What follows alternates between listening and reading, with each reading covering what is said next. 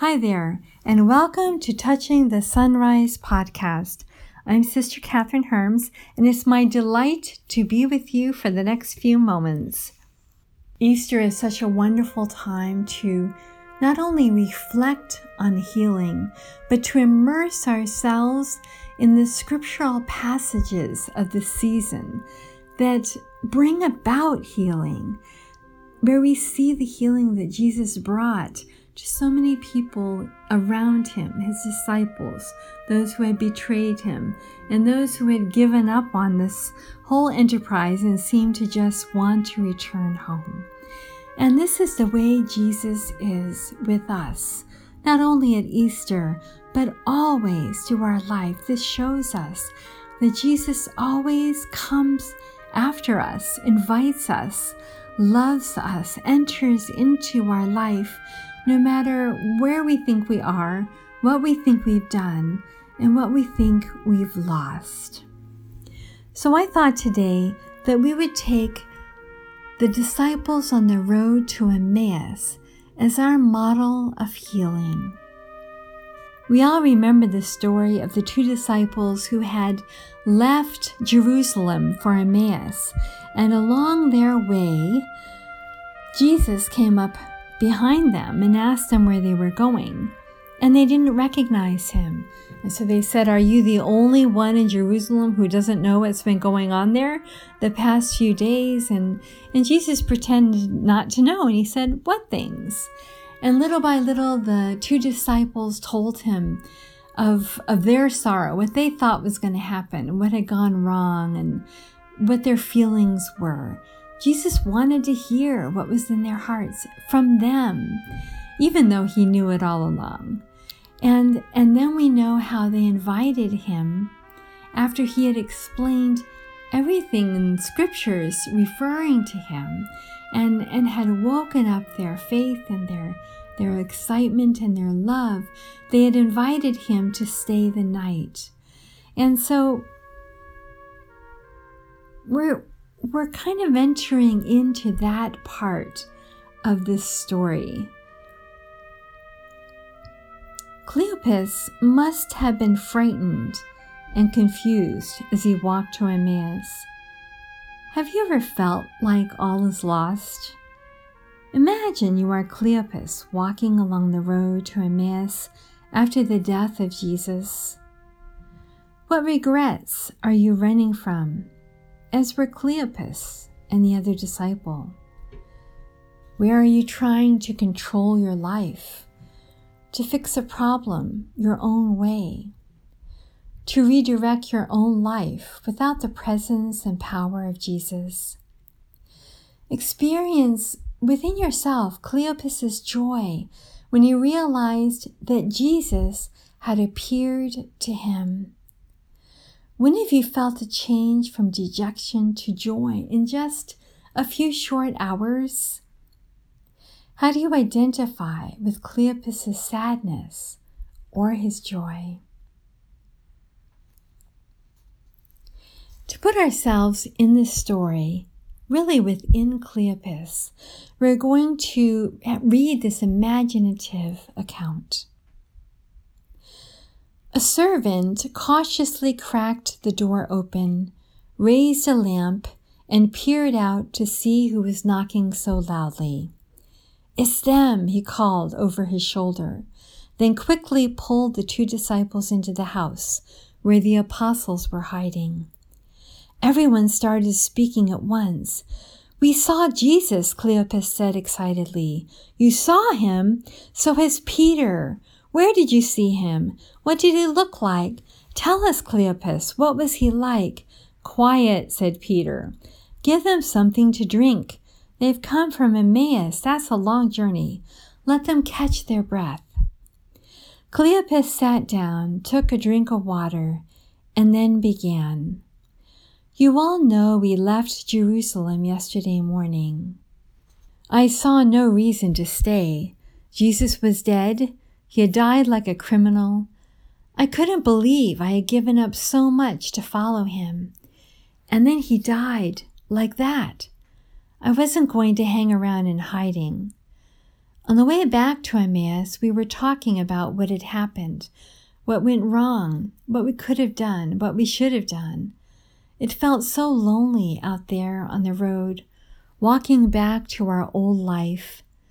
We were trying to figure it out, to make sense out of it, attempting to comprehend what, what our own lives meant after this devastating loss of Jesus. We were getting nowhere. Cleopas paused and reflected quietly.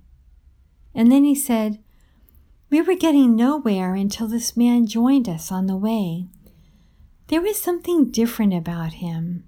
He was so full of joy. Peace flowed from him. Was it Jesus? James asked. We thought he was just a traveler, Cleopas continued. When we told him about Jesus' death on Calvary, everything made sense to him. Where we saw roadblocks and problems, he explained to us the mysterious plan, the designs of God, starting with Moses and David and Isaiah, and fulfilled now in Jesus.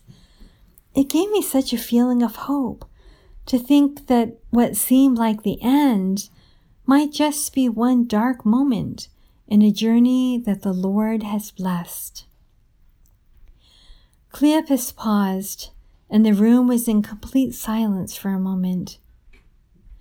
You know, we don't really need to understand this on our own terms, but on God's. Cleopas continued, As the evening began to fall, we stopped and ate together. I realized how my heart was burning like, like, like the first time we met the Master. Peter quietly broke in. Yes, Cleopas agreed. But the stranger gave himself away when he broke bread and gave it to us, just as Jesus had done on the night he was arrested. Cleopas put his arm on Peter's shoulder and he said, Peter, Peter, I think everything is going to be fine. I think everything is just the way it is meant to be. Look, James exclaimed. The room was suddenly bursting with radiant light, and their hearts swelled with joy. A figure had appeared. He said, Do not be afraid. Why do you doubt? It is I. Jesus, Cleopas exclaimed, Look at my hands and my feet. It is me, risen, here with you. As Cleopas walked away from Jerusalem in confusion and regret, his shattered expectations had become a wall between him and reality. I bet there are times in your life when things didn't work out as you had planned. Someone got hurt, plans fell apart, Dreams were shattered through others' mistakes or your own. A good question to ask yourself in these situations is Am I certain that this wall of fear and disappointment is the whole truth? So quietly imagine yourself with the disciple and the stranger eating supper in Emmaus. Watch as Jesus quietly prays and then breaks the bread, handing it to you with the words, This is my body, take and eat. Let the radiance emanating from the face of Jesus pour over you now. Freeze that moment and soak in the warmth and light from around that table. The same thing that happened at Emmaus happens at Mass. In the readings and homily, we can hear Jesus helping us understand the large picture of salvation history. In the Eucharistic prayer, the bread and wine become, as at the Last Supper and as at Emmaus, the body and blood of Jesus. Bringing this mystery to mind, let us sit in quiet peace. And when you are ready, overlay the image of light and warmth in that Emmaus house where Cleopas and the disciple were at supper with Jesus onto your experience of the Mass in your parish. Let them merge together. Ask God to help you to see the mystery of the Mass and the mystery of your life as He sees them. As you pray, as you pray, experience the same amazement Cleopas felt. Your view of events is not how God sees them. Watch for the stirring of your spirit, the promise of a hope you could never have entertained without God's help. This hope draws you to Jesus in the Eucharist and is fueled by Jesus' real presence in the Eucharist and this joy will propel you into the darkness to announce that Jesus is alive, and you also have been risen from the dead. Thank you for joining me for this Easter Monday meditation. Let us pray for each other and God bless.